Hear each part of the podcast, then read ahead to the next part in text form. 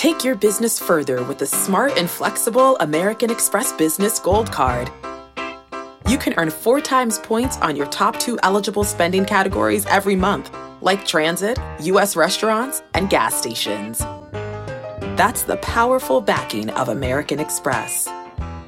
Four times points on up to $150,000 in purchases per year. Terms apply. Learn more at americanexpress.com slash business gold card. Worn by players like Michael Harris to meet the demand of elite ball players, the New Balance Fuel Cell 4040 V7 is a versatile option. The 4040 V7 is built for the athlete who needs responsiveness and ability to cut and run at their full speed. The model features a fuel cell foam underfoot and a synthetic and mesh upper to provide breathability, comfort, and a snug fit as you round the bases. The fuel cell midsole features nitrogen infused foam specifically designed to propel athletes forward. Learn more about the 4040 at newbalance.com. Now, here's Frank, Scott, and Chris. Welcome into part two of our head to head points live mock draft that we are doing. We are in round 11, and where we left off, the Welsh took Willie Adames and Giancarlo Stanton, and then we saw Felix Bautista. So, again, those elite closers starting to go. We have at least, at most, 12 seconds left, and then Scotty is back on the clock. I know Scott just took Hunter Greene. He's got four starting pitchers.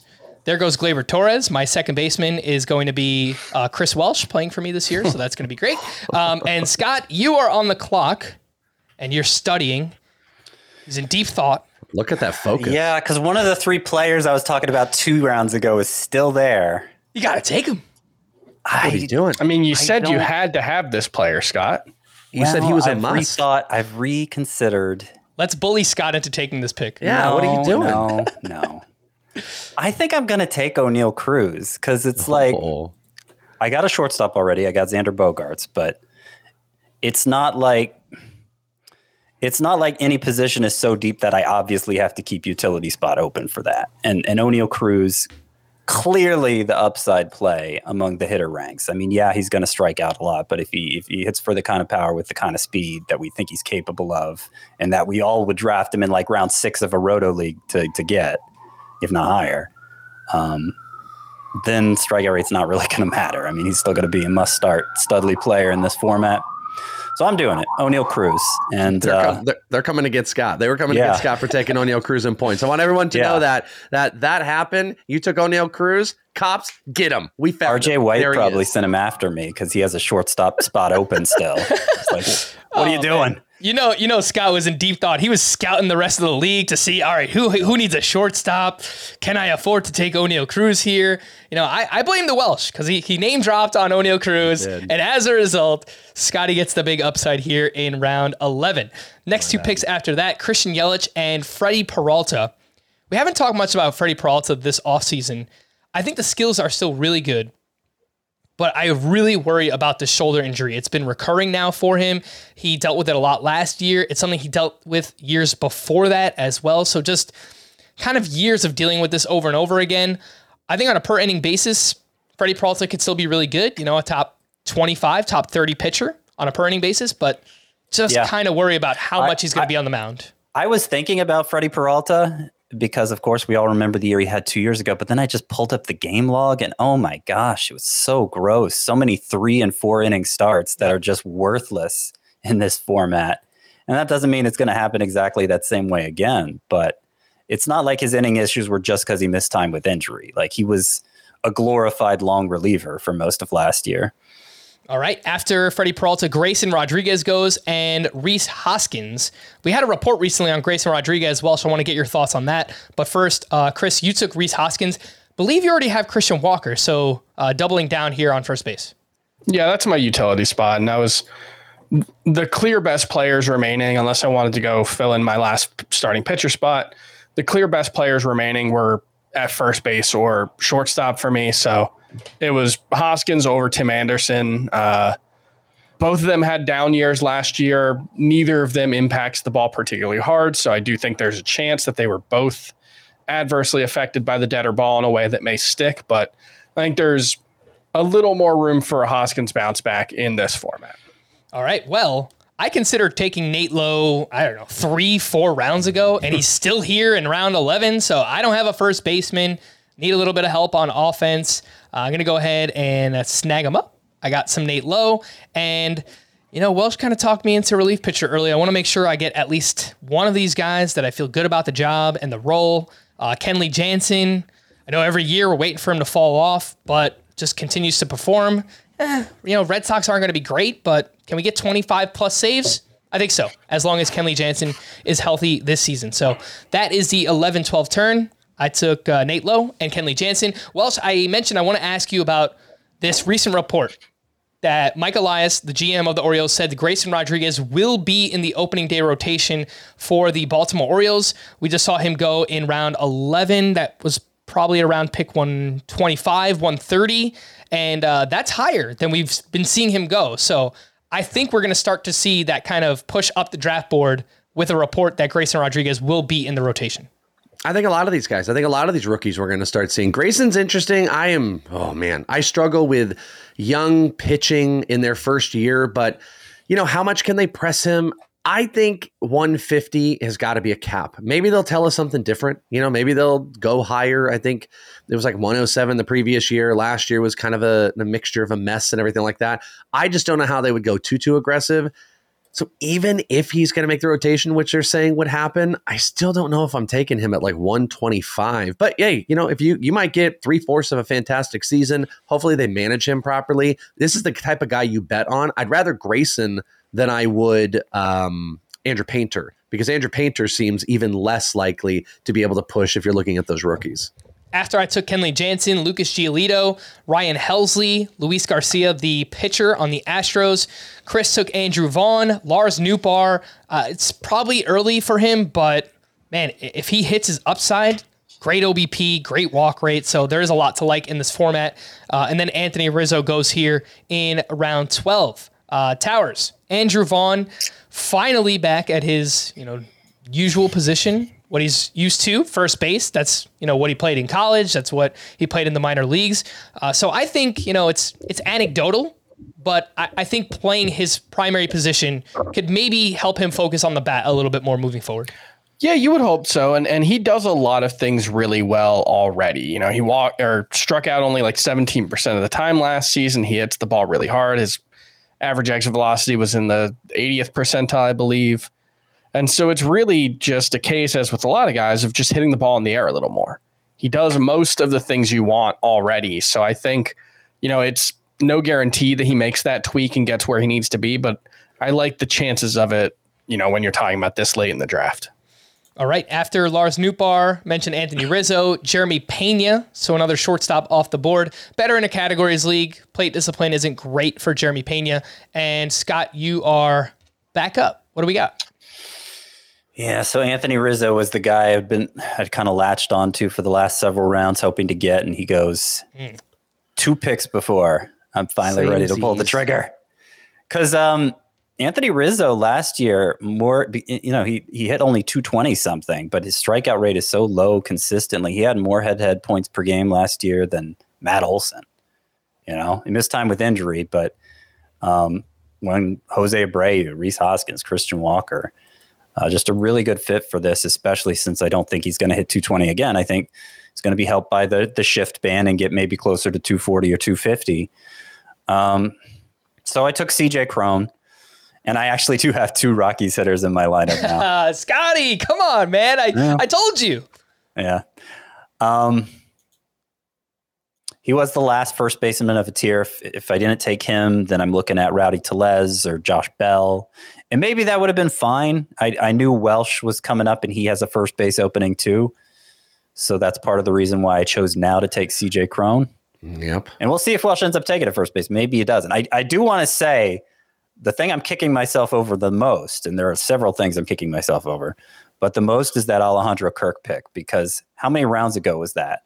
And still the Contreras brothers and Sean Murphy are there. Yeah, yeah, yeah, yeah, No, no, no, yeah, yeah, yeah, no, no, yeah, no, no, chill, no, chill, no. chill. Oh, I'm no, up. I'm no up. You name can- dropping. No name dropping. I still, mean, I, it's- talk. I still need a catcher. It's important for breaking down the draft. It- it is. It absolutely is. I, I all like in these one catcher leagues, I just have to resist the temptation to go for the catcher, whoever it is, because Yeah. one there, there's just so many quality. Like if you believe in William Contreras,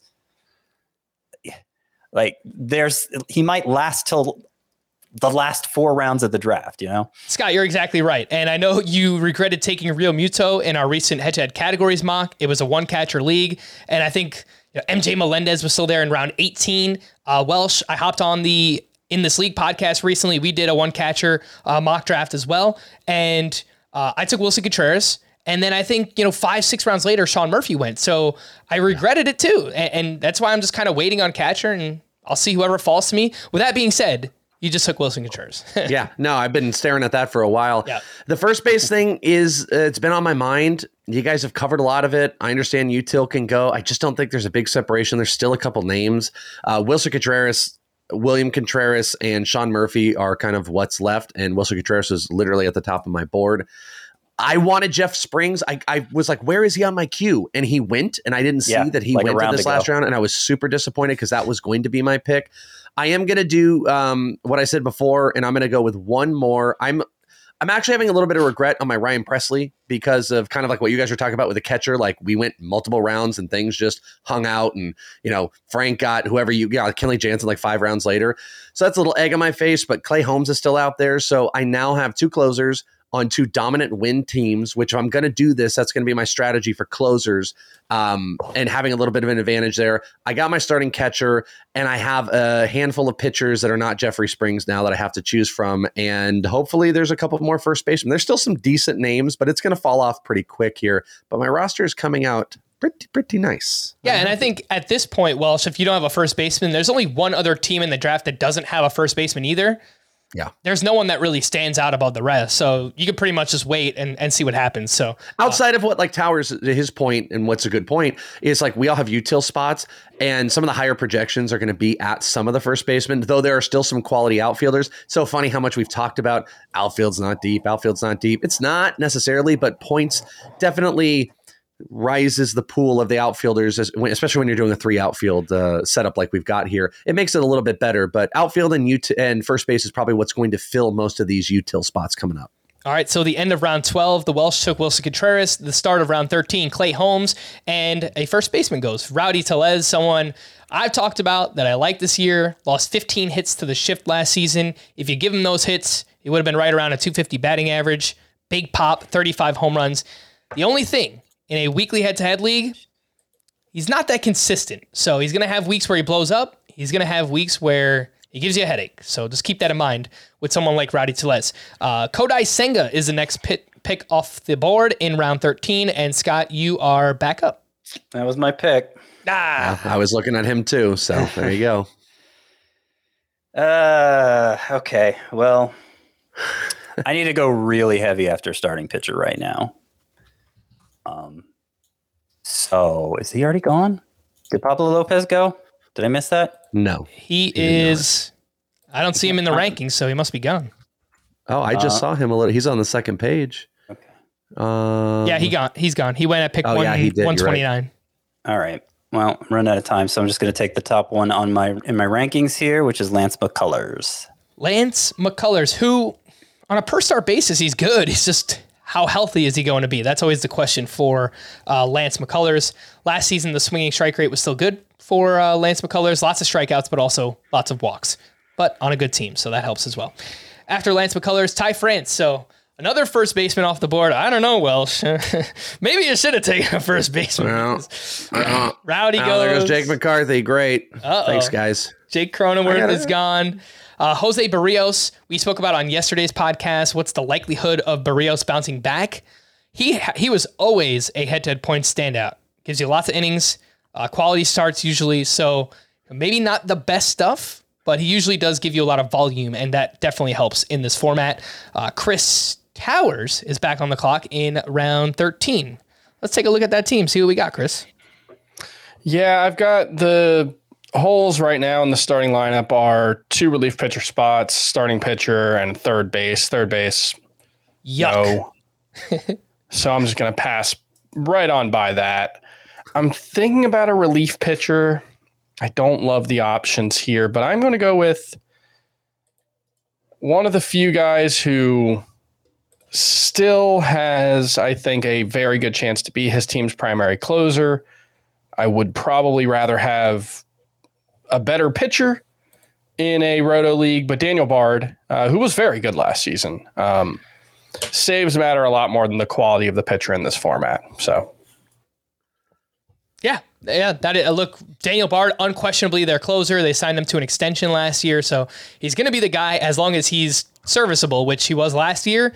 The year before, he wasn't. You know, that's kind of the nature of being a reliever, especially being a reliever in Coors Field. Uh, there's a few other you know, should be closers for their respective teams. Let's see when Yeah. those guys go as well. Uh, and there goes one of them, Camilo Doval, uh, in round 13, two picks later. And uh, yeah, there's only one left by my estimation. Uh, a couple other picks, Matt Chapman. So, you know, Chris, if that was your third base target, I'm sorry because that was not getting him. uh, oh, I'm on the clock. What do you know? All right. So Anthony Santander goes. Here we are, round 13 and 14. Uh, I think it's about time to. Uh, I've been playing catcher chicken here. Uh, hopefully, I don't regret it, and these guys just you know last until the end of the draft. That would suck. But uh, MJ Melendez is my top ranked catcher. Oh, that might okay. surprise some people. Yeah. I really like MJ Melendez. Uh, last year, he lost a lot of hits to the shift as well. He had a very low BABIP against the shift. He's a uh, a switch hitter. Um, actually, he's a lefty. I just made that up. He's a lefty. He was really good against lefties last year, and I think the rules are going to help him. Also, when you look at plate appearances, I think that he's going to play in the outfield some for the Royals as well. So the combination of those catchers, plate appearances, outfield, DH, I think he's going to play more than the average catcher. So I do like that for MJ Melendez. Did we? He said, he, he- oh, he's What oh, go ahead. No, go ahead. I was just going to say, he did say in an interview just like a week ago, Melendez did, that he spent the entire offseason working on agility drills and planning to play the outfields. This is a lead off hitter that is going to be one of the primary outfielders on that team. So even more reason to like him. He's just very low on CBS's projected points. Yeah, I mean, I don't. I, I definitely. Uh, I've talked about Contreras and Murphy. I prefer both of them to Melendez. Like Melendez has to get better to measure up to them, unless there's a big playing time disparity. I don't think there will be. I talked about how you know Sean Murphy. I think is going to play close to every day. I think William Contreras is going to too, because like how many good bats do the Brewers have in their lineup? He's probably going to DH a lot when he's not catching. Is he though? Uh, because they have Jesse Winker, they have Rowdy Tellez. Winker should. I think so. Winker I should mean, not play I could outfield. be wrong. Winker You're right not that Winker's a bad outfielder, and so maybe maybe they're just willing to lose the bat sometimes for the sake of defense. Maybe. Yeah. Um, but it could be that, you know, Winker sits against all left-handers and, and Contreras is the DH against left-handers and starts the catcher against righties. I, I don't exactly know. But what I'm saying is playing time, like at, at probably as much as in the history of fantasy baseball, playing time disparities at catcher are less than ever because with the widespread use of the DH, a lot of NL teams and, and some AL teams too, including the Royals, have taken to uh, just shifting their good hitting catcher over to DH when he needs a day off. Uh, so that's that's less of a concern than it used to be. I feel. the thing for me with Melendez is just what the hell happened?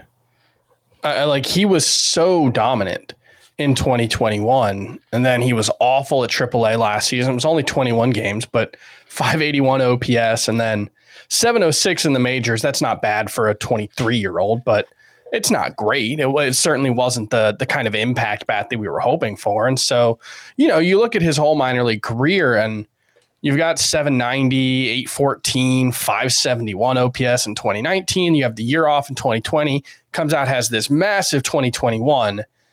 And then he, you know, doesn't exactly fall on his face overall, but definitely isn't as good as we hoped he would be last season between two different levels. So it's, you know, you look at the overall track record and the, the 2021 really stands out. And how repeatable is that? That's the big question here. Yeah, look, I think it's an upside play for me. I think Sean Murphy and William Contreras are potentially safer options, but uh, given the prospect pedigree with MJ Melendez, uh, I hear you, Scott, about the the um, National League and the DH being there and, and helping out catchers. I don't think Sean Murphy's going to DH very much for the Braves, and uh, I don't think that William Contreras is going to DH much either. Either, so I worry about those two things. What's going on? Oh, Oh, I, I think I accidentally because I heard you are on deck, and so I went and made the pick. Oh, and speak of the devil that whole time. There you go. Yeah, Contreras is in the pick, which I Wait, so agree what, so what were you said. saying? You don't think who's going to play much DH? I don't think Sean Murphy's going to DH very much because they have Travis d'Arnaud. So I think they're going to kind of, I don't know, he's going to DH and then be their second catcher. They still have Marcelo Right, but why Ozuna. wouldn't why wouldn't Sean Murphy DH when he's not catching? Not every day, but like a lot of the time. Chris is I, I guess it kind of depends on how Marcell Ozuna's season's Like, going. Look, it's it's a busy street down there. What I'm can I say? are the cops inside of the room with you? Like, what is every time he unmutes his mic? It's like I feel like we're in like a Bad Boys music video or something like that. This is going to be a whole other live stream that we're going to be starting to yeah. do here in just All a right. minute. Well, I bogged down too long talking about MJ Melendez. Uh, whatever. I like him. Everyone else doesn't really like him as much. Um, I do. I do. I'm with you, actually. I, I uh, William Contreras was one of those guys. I, are we talking about William Contreras or Sean Murphy? I I was talking about MJ Melendez. But MJ Melendez, sorry, I like him too. Let's move on from the Siren catchers. Scout. They're all gone now. Let's move on Yeah, from the they're all- catchers and catch people up. There was a lot of picks. I took Jorge Polanco finally as my second baseman, my starting second baseman. I think there's a lot of bounce back potential. He was awesome two years ago. I don't know that he'll be that good, but I expect him to be a lot better than last year. Pete Fairbanks went, Ketel Marte, Sean Murphy, uh, Chris took Tyler Anderson. Then we've got Miles Mikolas, Patrick Sandoval. So lots of pitchers starting to go. William Contreras finally. Scott took Jack Flaherty. The fun, the funniness with that is that Scott thought he was on the clock. He selected Jack Flaherty, but because he's the commissioner, he actually picked him for someone else. So that's actually pretty hilarious. Uh, and then Nick Castellanos and Jose Urquidy. Lots of picks. Scott, talk to me about Jack Flaherty. Well, like we talked about, I don't remember when, but recently, like nobody wants him anymore. So I guess I'm going to be the one who wants him. Like I was ready to move on as well. Um, but it's just like he's this total afterthought now. And, you know, at the end of last season, he looked healthy. He had that horrible stint in June when he came back too early and the velocity was down. But then when he came back for good at the end of the year, the velocity was fine. The starts were pretty good overall. And uh, I think round 14 is a fine time to, you know, to to to take him and hope for the best. Uh, like I said, I'm I'm planning to hit hit pitching pretty hard here for basically the rest of the draft. I still have an outfield spot open. I still have both my relief pitcher spots open, but I I don't care about that at all. Like I've however many dozens of head-to-head points leagues 12 team or fewer head-to-head points leagues i've played in over the years i've never once had an issue where i couldn't fill my relief pitcher spots. It just like that that's a format where it's pretty easy to find those guys on the waiver wire over the course of the season still. Uh, so i like they might be my last two picks. All right. but um, yeah i'm planning to hit starting pitcher pretty hard here for the next several rounds After Scott took Jack Flaherty, Nick Castellanos, Jose Urquidy, and Welsh, you double tap first base, Josh Bell and Ryan Mountcastle. I'm very uh, I'm very happy with what was left, uh, what I could do here. Josh Bell obviously struggled when he got moved over, but you know this is a non-big strikeout guy at first base, which you're gonna like. This is a guy that's had a at least the last two years had a sub twenty percent K rate. Um, batting average, Bat X actually has it uh, right around where he was last year. Hopefully, I get more homers. Hopefully, there's more RBI opportunities, especially hitting in the middle of that uh, Guardians lineup. That's also going to be aggressive at the top. So I like a bounce back for him and the double-digit walk rate. Ryan Mountcastle doesn't play as well in this format. Uh, had I believe it was the highest expected home run total taken away from him. Obviously, that has to do with the dimension change, but also there's a lot of good hard hit numbers under him, and I think there was a lot of bad luck that was placed in that as well. So not, maybe not much you can do if you're going to have a total suppression. I believe three of the top 10 expected home run losses came from Orioles this past year. Trey Mancini before he got traded, Anthony Santander, and Ryan Mountcastle. So there's kind of a trend you can see. Obviously, the dimensions hurt, but I think Mountcastle's got more power to boot. Uh, Bat X is projecting him for more power in even less games and a little bit of better batting average. So, hey, I missed the position, but I filled my util and I got Josh Bell. Josh Bell and Ryan Mountcastle for util in first. I, uh, I could have done a lot worse because now it's bad. I mean, there's one or two guys. Uh, Brandon Drury went after me. That's what tells you where we're at. I think Josh Bell is perfectly fine in this format. I wish, I wish I had passed up CJ Cron, you know, if I knew Josh Bell was going to be there, how many rounds later? Yeah, a lot. Because, like, mm, you know, I put a bigger gap between them and five by five scoring. Yeah, three rounds later. Three rounds later, you get Josh Bell. So, like, I feel like your draft, Chris, Chris Welsh, um, you've like been able to maximize value with a lot of positions with second base with Albies in round four, Bregman at third base, Josh Bell now, uh, Willson Contreras when you got him. Like that is how you win.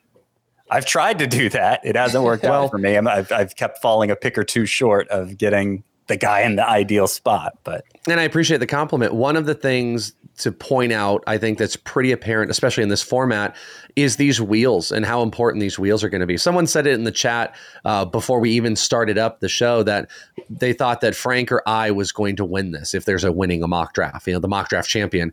It's just because of the advantage we kind of get of maybe not even falling into things falling to us. We can start trends. And um, yeah, I, I think the obviously knowing what you're doing in points leagues and having a strategy coming in is the most important, but the wheels help the wheels have definitely helped, and I've benefited from some things happening my way. That, that, that's interesting that you say that because I always felt like for the way I draft, which is try, you know, according to tiers, trying to get, uh, trying to jump on a position before the drop off, which I feel like you've done a better job at in this one than I have. Like I feel like it helps to pick in the middle where there's less time in between picks because when you're picking on the ends, the wheels as you call them, like there's so much time in between that pair of picks that it's true. You kind of don't you don't know you have to anticipate and you often anticipate wrong, or at least I do. You, well, you also the only other thing to add in because we had Frank's picks. I know he wants to break those down. Is like you know this world the points world is is a little bit different than a lot of the consumer stuff that's been out here not that you guys have talked about but just in general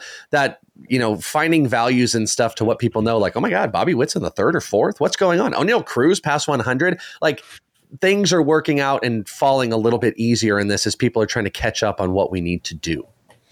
All right. Well, let's catch people up on what we did in this draft. After you took Ryan Mountcastle, Brandon Drury, Jonathan India, Merrill Kelly went to Scott, sticking to his word. He wants some starting pitchers. Edward Cabrera, Anthony Rendon, Garrett Whitlock is someone who does have RP eligibility and I believe he's going to start in the Red Sox rotation. Mm-hmm. That's the plan as of now. Uh, Chris Towers took Tyler O'Neill, and then Jake McCarthy, Jon Gray, Alex Cobb, and then at the 15 16 turn, I took Taylor Ward as my utility bat, someone I've talked up uh, as a sleeper, someone I think is undervalued. His ADP is usually around 125, 130. I just got him around 180. So definitely going to take the value there on uh, Taylor Ward. And then I took David Bednar. He was the last one that I felt confident was his team's closer for the Pirates. You know, they're not going to win that many games, but uh, when they do win, it's likely going to be a save opportunity for David Bednar. After that, Brandon Lowe, Mitch Haniger, Vaughn Grissom, and Chris. You took a. I don't. Does, does Trevor Rogers qualify as a stallion? I don't know. Oh yeah, he he's a. I think he was part of the no, the original Stallions group was uh Oh, that was, was that's before that was before Pablo I was here. and yeah, he, he's he's a stallion. You know, he he got, you know, a little wild last season, but I think there we we all like the bounce back potential. I'm actually rewatching uh, Silicon Valley, and I got to the Stallions episode this week. That was a nice, uh, a nice little trip down memory lane for me. After Trevor Rogers, a very fun pick, and know, shout out to Tim Kanak. He does a lot of these mock drafts with us, and he's always all over the prospects and the fun players. And Miguel Vargas, it, it goes in round 16 here, and we had a report recently that Vargas is likely to open as the Dodgers starting second baseman. I don't really care where he plays, as long as he plays. And uh, Scott, did you just get auto drafted? Yeah, on purpose. It was oh, top right. of my queue. Okay, cool. Uh, I didn't know if that was supposed to happen or not. But uh, Miguel Vargas should make a lot of contact, hit for batting average, and if he's playing, uh, he should be pretty good. So I, I, like it at this point. Pick 186. Hunter Renfroe, Nathan Eovaldi, and Scott goes ahead and takes Martin Perez. Uh, so back to back picks Merrill Kelly and Martin Perez, two of the pitchers that I told people on yesterday's podcast that you should not be drafting this season, Scott. how, how do you feel? I mean, I'm drafting them at pick 189 and True. whatever Merrill Kelly was 172 in a league where we go deeper into the the pitcher pool than than most um, because of the scoring format. So, you know, they they seem no risk at this point, and they were big producers last year. So I and, and like in a way that traditionally we'd look at the strikeout rates and be like, eh, this seems like kind of a fluke. But I just don't know. The world is changing. The world of baseball is changing. And I, I don't know that this kind of pitcher, the 8K per nine pitcher, is one that just that can't work. Though like it like we presumed during the juice ball era. Like there it's easier to get outs on contact than it was before. Uh, so I'm not ruling out them having strong follow up seasons to the unexpected greatness of last year. All right. After Martin Perez, Tyler Stephenson, Eugenio Suarez, and Welsh, you took a starting pitcher, someone I know you like quite a bit this year. I do. Yeah, I took Andrew Heaney, who um, the injuries don't work in the favor. And I loosely say, like, you know, it's like a DeGrom type of light. He's obviously not, but, you know, he doesn't play games like him and he has a higher points per game like him, which is uh, works in favor. Uh, yeah, I love the high K per nine stuff. I love the opportunity at wins here. It's a good defense offense surrounding him. So I'm with that. And I was going to take another pitcher. I don't like any of them. One of the hitters I still love. I'm getting a little bit of flexibility. I'm going to put on my bench, though I probably would stack more pitchers on the bench. Jose Miranda. Jose Miranda does not strike out, makes fantastic contact, 20 plus home run hitter, going to hit higher in this lineup, most likely with Minnesota. And he qualifies at first and third and third base kind of stinks. So having this type of versatility on my team with Alex Bregman, who's banged up a little bit, though I want more pitchers on my bench, he is like the prime example of a type of guy that I want to have as a reserve here, especially in this format, because his skill set works better even in points. All right, that is the beginning of round 17. And after Jose Miranda, we saw Aaron Ashby and Alexis Diaz. I clicked on Ashby's name here just to see if he was relief pitcher eligible, but he is not. So, all right, just you know, one guy I thought was a spark, but but isn't, unfortunately. Uh, Scott, you're back up. Are we uh, going with another pitcher? I think so. It might be the last one I take. I'm weighing a couple other options, but um, we're kind of running like there's there's one pitcher left. I have him as a breakout this year, uh, one that I can actually get excited about, and it's my second to last bench spot. So yeah, I'm gonna say this is my last starting pitcher I'll take, and it's uh, Reid Detmers. I like Reid Detmers, and I thought about taking him too, Scott. The one hesitation I had was six man rotation for the Angels, so you're never yeah. gonna get two start weeks, and that matters in this format. So that's the only reason why I didn't take him. Yeah, fair point. Uh, but it, it's so late that if he's just if he breaks out the way that we think he could, then he's just going to yeah. be really good whenever he makes that one start anyway. So uh, right. it doesn't really matter around pick 200. After Reid Detmers, Luis Arraez, now with the Marlins, JD Martinez, now with the Dodgers.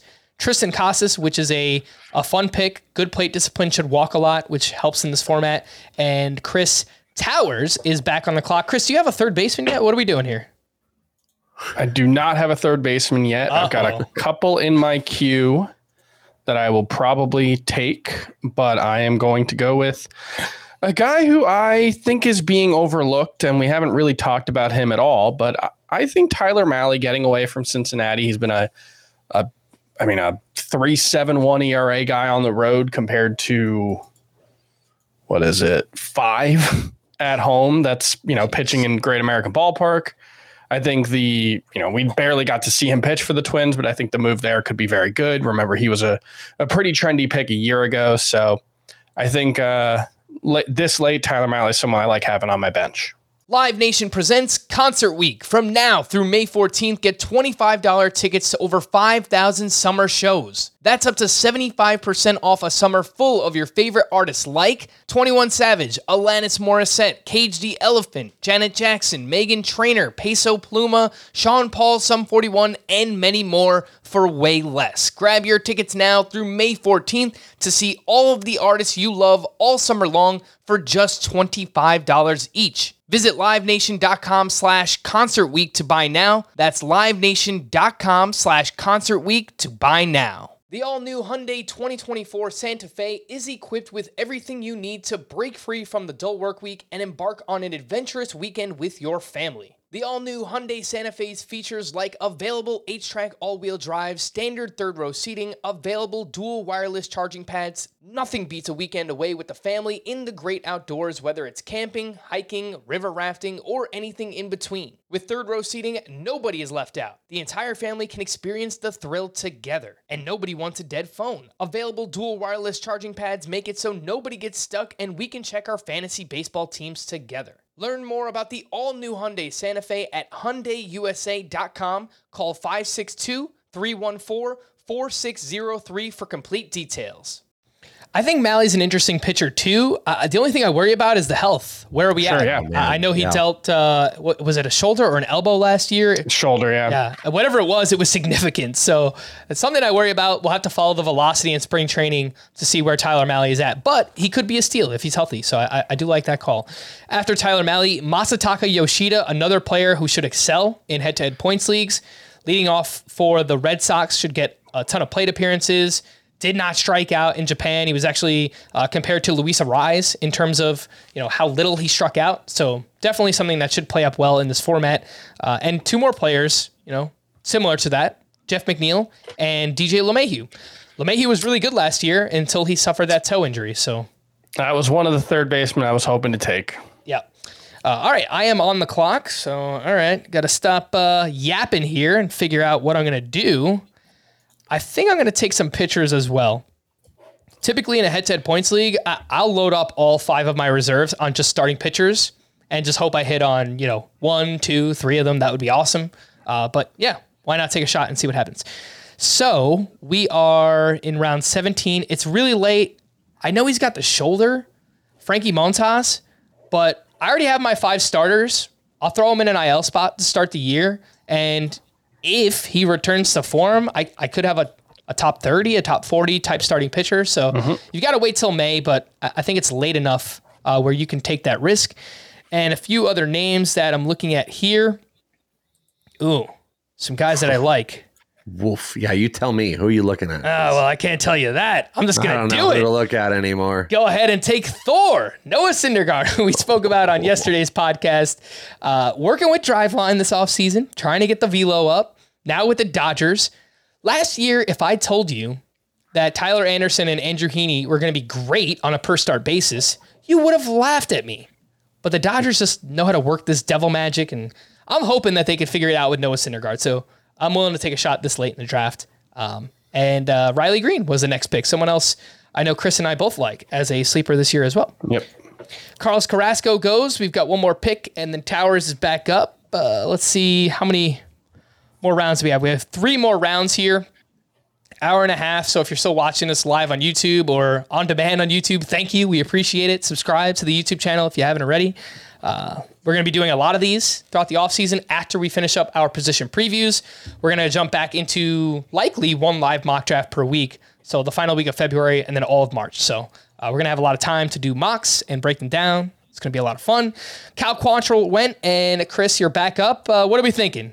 Time for a third baseman, or I don't know. You might as well just wait till the last pick at this point, right? Why not? So there's two third basemen left who, at least for fantasy, are very much the Spider-Man meme. They hit the ball very hard. They've got good plate discipline. They just don't hit the ball in the air enough to do anything with it. I'm going to pass on both of them. I'm going to take kind of a boring pitcher, but one who I think the the recent trade to Baltimore could end up helping him and making him quite uh, relevant in this format. And that's Cole Irvin. I just I think Camden Yards is just a. I, I believe Scott you to use the term cheesy uh, venue for pitchers now, and I, I think that this is going to be a situation where, where Cole Irvin could just like fake his way to a mid three ERA this year. Hey, I'm pretty sure he did something like that last year. I don't have the exact ERA, but I think it was in the mid to high threes. Three nine eight, yeah. Yeah, really good in Oakland Coliseum, pitching at home. He was terrible on the road. So going to another park where it should be good for a left-handed pitcher uh, to pitch. So I think it makes sense for uh, Cole Irvin. After he goes, Brayan Bello, if he gets a spot in the rotation, I like it. I think he's sneaky at this point. Marcus Stroman, boring but solid, give you quality starts. Sean Manaea, ugh, that devil, he burned me last year, but the Giants do good work with pitchers and, and they they find a way to get the most out of their guys. So hopefully they can get Sean Manaea back on track. And uh, I've been talking a lot, so I'm going to turn it over to Scott, uh, who's Oh, on I- the clock, and uh, tell us who you're going to take. Well, I wanted to say Marcus Stroman, we think of him as a quality start machine, but that really wasn't the case last year. He struggled to go beyond five innings. Um, I don't have an exact count for you, but the game log's pretty ugly as far as that goes. So I've lost interest in him. Oh, boo. Pitcher for the Cubs doesn't help either. Uh, but I'm going to take a Cubs player. So I still have an open outfield spot, and I think at this point it just it makes sense for to me to just totally sell out for upside and and hope something miraculous happens. So I'm going to take Cody Wondering when that Bellinger. was going to happen. Yeah. Yep, it's going to be me.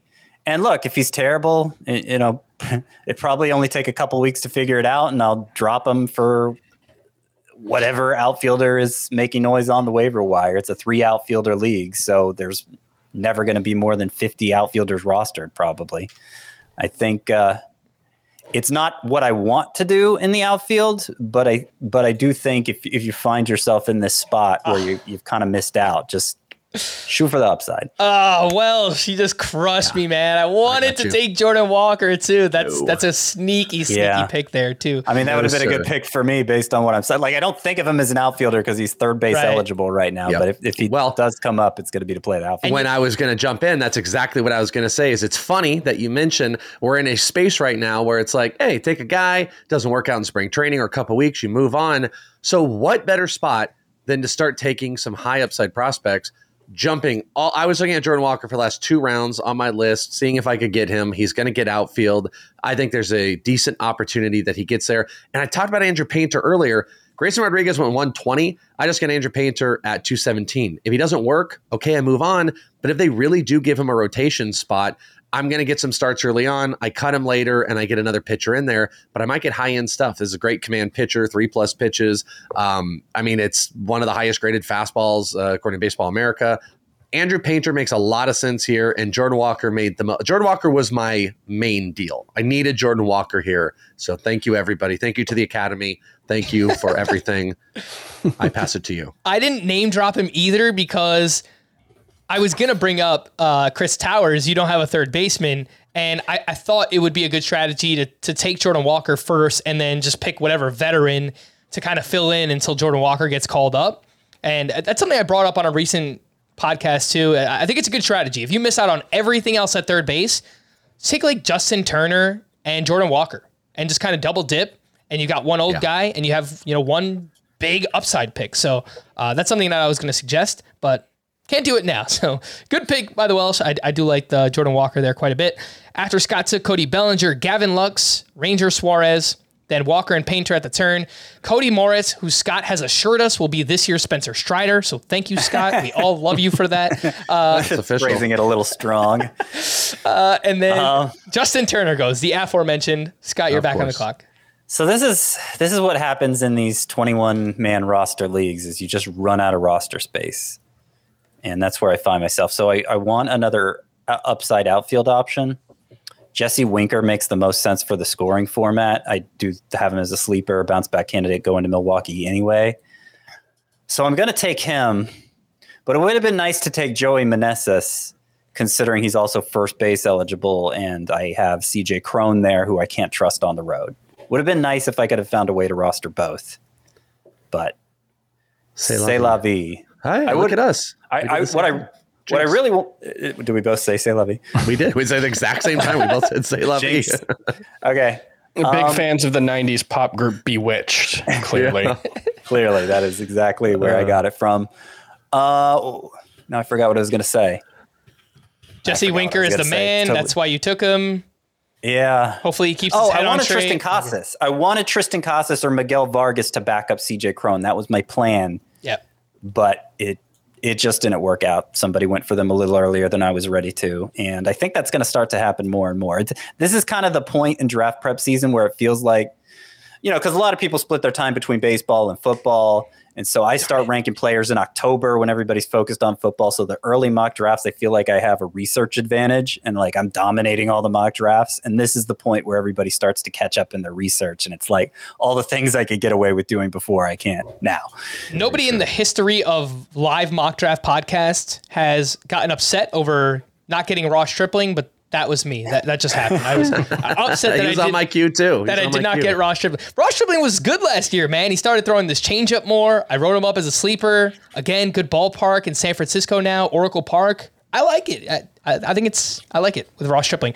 Um, couple other picks here. Welsh, I'll get your thoughts on Brandon Pfaadt in just a little bit. Uh, Stripling went, Drey Jameson, Josh Jung, Braxton Garrett. All right, Chris, you made up for it because you didn't get Jordan Walker. that was the, that was the thought. It was Yeah. the same kind of thought process. But yeah, Josh Jung, and then I'll tap a boring third baseman who I still think has some upside at some point. But yeah, the the idea was to once it became apparent that I was going to have to settle at third base, Yeah. target one of the upside young guys, and then get a not an old guy. I don't think. I think the two guys that I'm looking at are not old. So you know, there's still some room for you know, one of the two guys who I'm going to take to break out, hopefully, and uh, we'll see who they are. All right. Nice. But specifically, Josh Jung, I think that's probably the way to go if you um, miss out on the, the really the last signs of life at third base for me are the the Gunnar Henderson Max Muncy tier, which is still pretty early in the draft. And if you don't do that, like I'm probably just going to wait around for Josh Jung and hope that prospect pedigree breaks through in his second Yeah, like- in the majors. He struggled in 26 games in the majors, but that was having played what 110 games at the minor league level overall, and coming back from a what was it, shoulder surgery last year. yes. Um, yes. So like him struggling his first taste of the majors and still like hitting the ball hard and hitting the ball well, just striking out a ton. Like I think there were definite reasons to be optimistic about him. Um, you know, in that cup of coffee. It's either going to be him or as as long as Anthony Rendon tends to last, like taking a chance on a Rendon bounce back. Um, I mean, look, maybe he needs just to start hitting left-handed. He's got like a 5,000 OPS as a lefty. Sure does. that Never was forget. awesome. That was one That- of the coolest was- moments last year. I, I think that was my single favorite moment last year. Like Anthony Rendon wasn't around for long, but he gave us that moment. Uh, batted left-handed. That's a the kind of thing that should hit out. happen against position players. Yeah. Yeah. So you know what I'd love to see? We how about for the All Star game? We just have all the players hit the opposite way, and pitchers throw the opposite way instead of having to watch that game and then making You, it you counts this Darvish, time. you Darvish would definitely dominate that one. Yeah, that would be great. Have him That dude start the throws like 85 lefty. really amazing. Gosh. I You've just, never seen you Darvish throw lefty? no, I just assumed that any pitcher who threw it their offhand would look like 50 Cent throwing out the first pitch. No, it's he looks he he throws left-handed on his off days to keep getting work in, and uh, he he actually throws pretty hard. That is insane, but good to All know. right. Uh, let's see what else happened here. Some other picks: Braxton Garrett, Joey Meneses, Whit Merrifield. At the turn, I took two pitchers: Aaron Civale. I know a lot of people are done with him. Changed up the pitch mix last year. He was good down the stretch, so I'm buying one more time on Aaron Civale. Zach Eflin. The Rays don't give out money. They gave him the biggest contract in team history, so just kind of blind faith, hoping the Rays do something fun with Zach Eflin. After I took him, Kenta Maeda, Sonny Gray, Josh Rojas. Chris took Alec Bohm, so he's got that combination, Alec Bohm and Josh Jung. I like it. I think it worked out well, actually.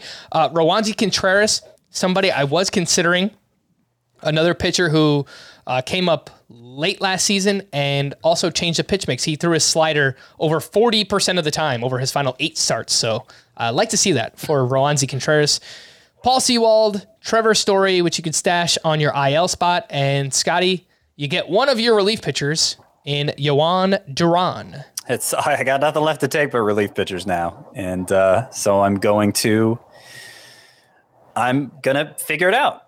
And this is what I always do in this format. And like I said, it's it's never like I've gone a whole year where I can't figure out how to fill my two relief pitcher spots. Like Duran could be somebody who holds it from start to finish. He's really good. He was getting the majority of the save chances at the end of last year when Jorge Lopez was stinking it up. And uh, you know, hopefully he can just claim that role. And if he doesn't, I'll swap him out for somebody else. I mean, before before two weeks is done, there's going to be a new save source emerging on the waiver wire, and a lot of these teams are already going to have their relief pitcher spots locked up. Alrighty, I did want to bring up uh, Brandon Pfaadt and ask you about him. Welshie, he went at pick 221 in round 19, uh, but let's just see very quickly who you took here at the turn. Your last two picks, you took Justin Steele and Yusei Kikuchi, who has Sparp eligibility. Let's see if he could do anything this season, anything That's positive pretty at all. all that it was. Like Justin Steele, I love. I love the strikeout potential. Yeah. Him being back in the rotation for more innings. He's been on my queue for a while. Kikuchi's a weird pick, but I did it because if he can return some form, I can put him at reliever, and I can. He might be more valuable than relie- relievers I have, and he's also an SP, so it's like a dual eligible player I wanted to play around with at the end because there's not many of them, and I love Justin Fe- uh, Steele. Brendan Pfaadt, I also would have taken, even though I took Andrew Painter. I think it's a great pick. Uh, it's a good speculative pick, just like the Andrew Painter one, for all the many reasons we've talked about. Led the minor leagues in strikeouts this past year. He's going to be vying for one of those rotation spots. I still don't believe Kyle Davies is really going to get it. So they say one spot open. I think Drey and Brandon Pfaadt could potentially both take uh, those rotation spots. So he was one of the few options that I had on the list. So I liked it. All right. I actually just saw a another Sparp that's kind of interesting. I'll reveal him at the end of the draft here. Not not not so that Chris can't take him. I'm not going to allow Chris Towers to take the Sparp, so I'm not going to name drop him. Other picks: Mike Soroka, Scott took Scott Barlow, Travis d'Arnaud, Jake Fraley, uh, and Chris Towers. You're back on the clock. What do we got? Last pick. I'm now I'm trying to figure out what uh, what interesting sparp you're referring to. know. I was Is, about it- to is say, DL all look. Hall? I'll say a name. No, I see it. It's not I think DL see it. Hall. Nope. Okay. Someone who's I say it? currently projected for a starting rotation. You can say it after Chris Okay. makes his I'll- draft. I'm going to say it it- after. Is it the guy who hasn't actually been a starter in like eight years? Nope. Maybe. Oh I don't. I don't know. I don't think so. Who are you talking about? I can't say. So it. Seth Lugo is presently, I believe, Oh. projected to be in the was the Padres rotation. So that's one. But What if I told eh. you that they play on the same team, Chris? Nick Martinez, Yeah, Nick Martinez. You look at roster resource. He's, he's their fourth projected starter. They don't have anyone else. Nick Martinez and Seth Lugo are the fourth and fifth projected starters for the Padres this year. You look at their non-roster invites, their minor league system. They've got like Julio Teheran. Yuck. I don't think that's going to work out. So, yeah, I, I think that there's a chance that Nick Martinez could be kind of interesting as a spark this season. So, just throw the name out there. Um, possibly. And Chris, you didn't take him. You took a Aroldis Chapman, who Yeah, I went with Aroldis Chapman. I figure if he signed with the Royals, he's probably going to be the Royals closer. I know that's not the unanimous position, but I have a hard time seeing Aroldis Chapman signing anywhere where he's not going to be given a chance to close. So we'll take the op- the the chance there. Alrighty, after Aroldis Chapman, Ken Waldichuk, I like it as an upside starting pitcher. Brett Baty, also like it. Maybe he can uh, win a job here in spring training. I know Eduardo Escobar, terrible defender. Liam Hendriks, all right, second to last pick in the draft. You know, obviously we're rooting for Hendriks. Um, don't know when he's going to be back, but that would be awesome. And I am up, last pick of the draft, Mr. Irrelevant. He's actually going to be quite relevant at some point this season. Brock Purdy. It is Brock Brock. No, it's not. It is Matt Mervis. So Oh, falling way too late. Last pick of the draft. I'll hold on to him for a couple of weeks. See when he could be up. Uh, I still think there's a lot of upside, and he is sliding in drafts. So uh, gobble up the value on Matt Mervis while you can. All right, the draft is in the books. Got like 10 minutes left. Ah, whatever. We're almost two hours in at this point. Why not? Let's just recap our teams real quick. And we'll start off with the Welsh because he was picking first. We'll go in order here. And uh, Scott White says, thanks, everyone. Thank you, Scott. Appreciate it. Yeah, yeah. Sorry. Uh, and let's let's run through the Welsh's team. Uh, we'll start off with the offense here: Willson Contreras, Josh Bell, Ozzie Albies, Alex Bregman, Willy Adames, and then in the outfield we've got Giancarlo Stanton, Aaron Judge, Randy Arozarena, and Ryan Mountcastle at utility. The pitchers: Justin Verlander, uh, Shane McClanahan, Clayton Kershaw, Chris Bassitt, and Andrew Heaney. Your closers: Ryan Pressly and Clay Holmes. Uh, Welsh, what do you think about your your team? Uh, anything you would do differently? I mean, I'm pretty happy with the construction. Um, you could maybe look at some strikeout issues. If you go to Adames, Stanton, you know, Judge throw out there, Arozarena, Mount Castle, that might hold me back. But I got a lot of power. I got some on base guys. I don't feel like I have a lot of weaknesses as far as my um, my hitting goes. I got some great values, like we talked about, like uh, Scott said earlier. Pitching, again, I feel really strong about it. I'm very big on Shane McClanahan. I know some other people aren't, and being able to double tap those guys. I was a little weary about the relief pitching and the investment that I did, but I think it came out great. I got two high end team closers that are going to get a lot of opportunities. Uh, I took a lot of risks on a bench. So if we were running a projection system, it might ding me for Walker and Painter. But this is the type of risk, you know, who, who cares about projections? This is the type of risk that you want on the bench. And if this works out, I could have a frontline type of prospect rotation uh, uh, starting pitcher out of Andrew Painter and Jordan Walker is great for this format. He's not a he's not a big power bat that's a big strikeout guy. So I'm pretty happy. I could probably go back and find a few things that I would have rather done and not to be all ooh, love my team, but I really like this No, construction. it's I would like to go down with it. You should like if like you should like your team. That's that's how I feel Hopefully. about it. Um, I am a little surprised how bipolar your pitching staff is because Verlander and McClanahan at the top, great. Like Yeah. obviously, there's nothing to complain about there. Uh, but then it like the next three: Kershaw, Bassitt, Heaney, filling out your starting five. So I got that- a little too confident in the top end and let it slip a little bit. And I agree with you. And that that's where like I could have maybe not taken Pressly and taken another starting pitcher. I kind of think I would rather do that's the best one. Take out Pressly, give me a closer later, and put in another SP. And I think the like I don't know if you want to call it hero SP or pocket aces, whatever. I think that probably f- works a little better in Roto, where you have those two anchors to anchor your ratios, to anchor your your uh, ERA and WHIP, and give you a bunch of strikeouts, and then it's easier to take some chances. I feel like, whereas in this, I mean, one just the the smaller rotation means that every piece is so much more important but also just like because it's a, a volume thing, you know, it's harder for those, you know, 130 inning, great ratio, great strikeout guys to be like as impactful. Like But I'd I- rather the- I'd rather have nine number three guys in a points league, I think, than two number ones and seven number fives. And I guess you could argue Heaney and and because I was going to say, I mean, Bassitt's not that, McClanahan's not that, Yeah. Verlander's not that, but you could argue Kershaw and Heaney are those theoretical like 130 to 150 inning pitch guys that I might stack some wins. But yeah, it's, it's a good point.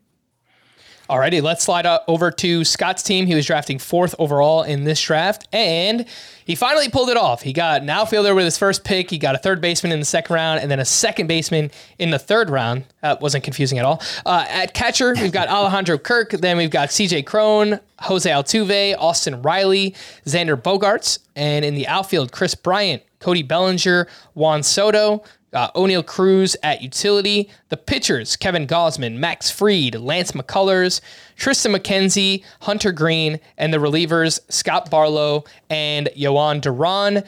Scott, I've got to say, it's just very different to see your team like this compared to years past, all the other mock drafts we've ever done, because now you just got a bunch of like these upsidey, volatile starting pitchers, and I'm not used to it. Uh, yeah, I mean, Fried and Gausman, I feel like are still a Those guys are safe. One and two. Yeah. Um, and and my bench pitchers on my bench are Merrill Kelly, Martin Perez, Jack Flaherty, Reid Detmers. So like that, that's nine pitchers who I feel like either at last year or at some point in the not too distant past we considered or at least performed like high end arms. Uh, so I like I like like I, I feel good about the pitching staff. I wasn't sure how good I'd feel as as it was unfolding, but you know, after seeing the Welsh's pitching staff, and I'm not picking on the Welsh, I just like I I, feel like I I feel fine with this pitching staff. If anything, I look at my hitters and I think uh, those should be stronger because I filled the weak positions early, and um and I didn't invest heavily in starting pitching, not as heavily as some other people did but I see a weakness there at first base with CJ Cron. I certainly see a weakness in the outfield with Kris Bryant and Bellinger two and three. I mean, that's a weak position that maybe I should have hit a little harder early. Maybe I should have taken an outfielder instead of Alejandro Kirk. Like I said during the draft, that felt like my biggest mistake when the Contreras brothers and Sean Murphy hung around for so long after that. Uh, if I'd taken, I don't remember if it was like Bryan Reynolds still there when Alejandro Kirk went, somebody like that, uh, I'd feel a lot better about my team. And um, so I just wish I just wish that lineup was a little better. Now, first base in a 12 team league with no corner infield spot to fill, that's a posi- like if if CJ Cron doesn't work out, I feel like something's going to happen. Somebody's going to emerge, and as long as I'm playing the waiver wire hard, I'll I'll end up okay at first base. Like that's the position where I feel like it's particularly in a shallow league like this. It's it's okay to kind of punt on. Uh, but outfield outfield might be a struggle, and uh, I wish I had gone heavier there. So the round you took Alejandro Kirk, Starling Marte was there. The next round, thought you, about him, yeah. you took Kris Bryant. Around there, Seiya Suzuki went. Okay, so that was after Bryan. Where when? So Bryan Reynolds. Who did I take instead? Bryan Reynolds won a couple rounds before that. I'm pretty sure. Was it who did I take instead? It may have been Xander Bogaerts. That was the other one where I was anticipating a shortstop run. Remembered it didn't happen, and I would Yeah, have it been fine was with like Willy Adames as my shortstop. It didn't have to be Xander Bogaerts. So I I probably should have taken maybe an outfield in both of those spots, uh, and and then had like Bryan Reynolds and Starling Marte to go with with uh, Juan Soto, and still would have had a Contreras brother at catcher. Still would have had like a Willy Adames at shortstop, and that I would have felt great about that. Yeah, you could have done Reynolds, and then there actually wasn't another shortstop taken for like two and a half rounds. It was Carlos Correa. Um, and Scott, not that different from Xander Bogaerts. Yeah. I guess there's a durability thing there, but Scott, you took Oneil Cruz as your utility bat, so you could have just taken Bryan Reynolds and then Yeah. Oneil Cruz as your, as your starting shortstop. I mean, Cruz might not work out. He was only 2.64 points per game in this format last year because of all the strikeouts and because it took him a while to really get going. But yeah, if, if if he does live up to his upside, then of course he could have been my starting shortstop. Sure. And if you did that, you would have had two starting Pirates in your lineup. So I don't I don't think you want that. That's probably not the, the best the best way to go. Let's take a look at Towers' team. By the way, I I think I heard that that automatic cat feeder, right? so it's a new automatic cat feeder, and this one dispenses vertically. So it's a whole different. It sounded like uh, sonic rings. We can record a message. Uh, so you know we have that to look forward to. Yes. If we, if we want to come up with a jingle for my cat feeder, So when it drops, it'll just be like, "Hello, my baby. Hello, my yeah, dog," like you can record whatever you want. You can just have your, you can just, you know, come up with like a, hey cats, it's time to eat. We should just have a Scott saying, "Ah, Soldier Boy," and then that, that could be that could be for your uh, for your cat. Any hoodles? Let's take a look at uh, Towers' team here. Salvador Perez at catcher. Then we've got Christian Walker, Tommy Edman, Josh Jung, Trea Turner in the outfield. Cedric Mullins, Luis Robert, Andrew Vaughn, Rhys Hoskins at utility, Chris Sale, Tyler Anderson, Carlos Rodon, Dylan Cease. Corbin Burnes, stacked pitching staff. Daniel Bard at reliever, uh, also along with Aroldis Chapman. And you have Alec Bohm on the bench, so you can kind of rotate Bohm and Josh Jung as your starting third baseman. Uh, all right, what do you think about your team, Chris? And I don't, what would what would you do differently, if anything? Uh, the offense feels particularly weak pretty much across the board. Um, I think that's part of the the issue. I did go with three starting pitchers in my first four picks. It's not a terrible situation to be in, and you know, given the way the the shallowness of this league is, you might be able to make it work. But just Yeah, it, it, When it you looks went better than the I thought it would. It looks Yeah. better than I, I- thought it would with how you started same thing. pitching. It's not like it's it's it's definitely lacking that like stud bat, you Yes. know, and then third base is a gaping hole that you may never fill because I Yeah. had that happen in a couple of these head to head leagues last year. Uh, but it could have been worse, definitely. Yeah, Keep going. I didn't mean to interrupt. Yeah, no, they're, they're and and you know the bats. Uh, you know, I think specifically in the outfield with Robert and and Vaughn, I think there's upside worth chasing there. So you know, uh, if one or two of those guys hits, you know, I think it starts to look a lot better. And technically, I haven't heard this before, but you kind of went with like a hero hitter strategy, Chris, where you took Trea Turner in the first, and then the three starting pitchers after that. Maybe, maybe this is the format to do it. Head to head points. I don't know. I just I feel like if it had been, if I had been picking fifth and I had been able to take Ronald Acuna or Mookie Betts as my hero hitter, I probably feel a little better about it. Trea Turner's still very good in this format, but Yeah. you know it's it's not ideal to end up with Trea Turner. You know, like is the team better if I take Freddie Freeman there? It might be. And there's also the shortstop thing, which is something we Yeah. spoke about, where if you take a shortstop early, just kind of feel like you're chasing third base, for example, like you were in this draft, or uh, outfield, whatever it might If be. it's so if it's Freddie Freeman and Carlos Correa instead of Christian Walker and Trea Turner, it's probably a little better. Yeah.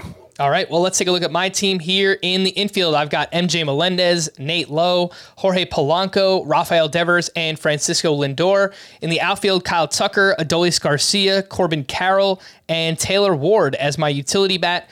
The starting pitchers, Lance Lynn, Joe Musgrove, Julio Urias, Luis Severino, and Christian Javier.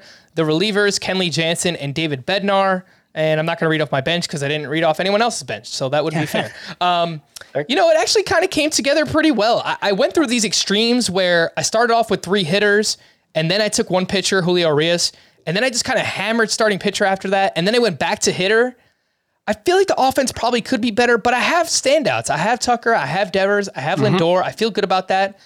I think this I team think is all right. I think it's the strongest of our teams on paper. Yeah, it's, it's pretty. It's you know what? It's one thing though. It's it definitely has a feel of like, man, this is the best roto team here. But at the same time, it still really works. So you have some volatility. You know, yeah. Adolis and Corbin Carroll, I think, are a kind of glaring hole looking at you, as well as maybe even Polanco. But you just you set yourself up in every spot. Taylor Ward can fill in if Corbin Carroll doesn't work out. You have a really solid. You might have the least sexy rotation, but I think you have the most lockdown rotation of all of us. Uh, some guys I wanted, I wanted Musgrove, I wanted uh, Christian Javier. So I, li- I, like the balance of this team. So I waited to take my first pitcher until round four, Julio Urias, and I wound up with five of my top 35 starting pitchers. So just attacking it with volume.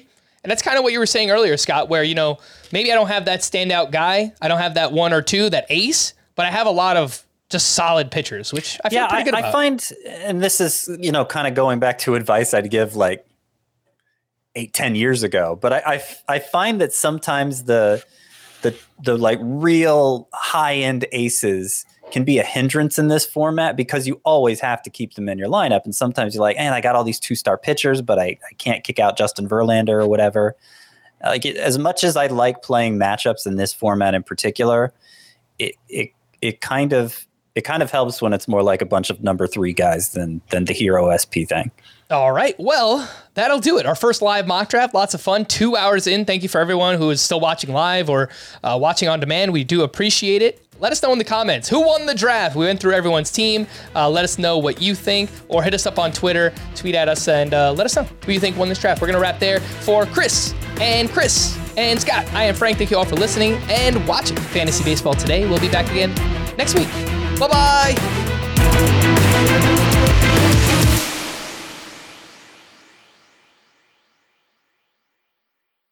If you've ever been in the market for a new home, you know home shopping can be a lot. There's so much you don't know and so much you need to know. What are the neighborhoods like? What are the schools like? Who is the agent who knows the listing or neighborhood best? And why can't all this information just be in one place? Well, now it is on homes.com. As somebody who's been through this, I can tell you these features are so, so incredibly valuable. They've got comprehensive neighborhood guides and detailed reports about local schools, and their agent directory helps you see the agent's current listings and sales history. The area you live in is just as important as the house itself. You can get to know a neighborhood without ever setting foot in it. Say you're a really active person. You could find out about the nearest parks. Do they have a baseball field? Maybe you want to join a softball league like Chris and I play in. Also, Homes.com collaboration tools makes it easier than ever to share all this information with your family. It's a whole cul-de-sac of home shopping information all at your fingertips. Homes.com. We've done your homework.